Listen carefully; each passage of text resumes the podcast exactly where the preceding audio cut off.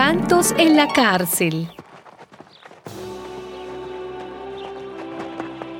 Sucedió una vez cuando íbamos al lugar de oración que encontramos a una muchacha poseída por un espíritu de adivinación. Era una esclava que, adivinando, daba a ganar mucho dinero a sus amos. Esta muchacha comenzó a seguirnos a Pablo y a nosotros gritando, estos hombres son servidores del Dios Altísimo y les anuncian a ustedes el camino de la salvación.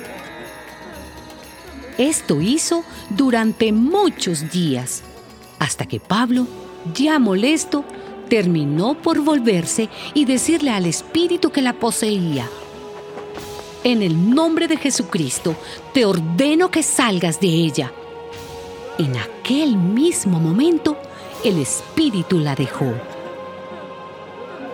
Pero cuando los amos de la muchacha vieron que ya no tenían más esperanza de ganar dinero por medio de ella, agarraron a Pablo y a Silas y los llevaron ante las autoridades a la plaza principal.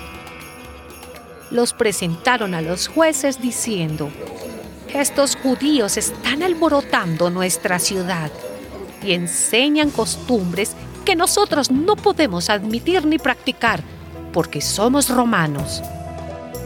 Entonces la gente se levantó contra ellos y los jueces ordenaron que les quitaran la ropa y los azotaran con varas. Después de haberlos azotado mucho, los metieron en la cárcel y ordenaron al carcelero que los vigilara con el mayor cuidado.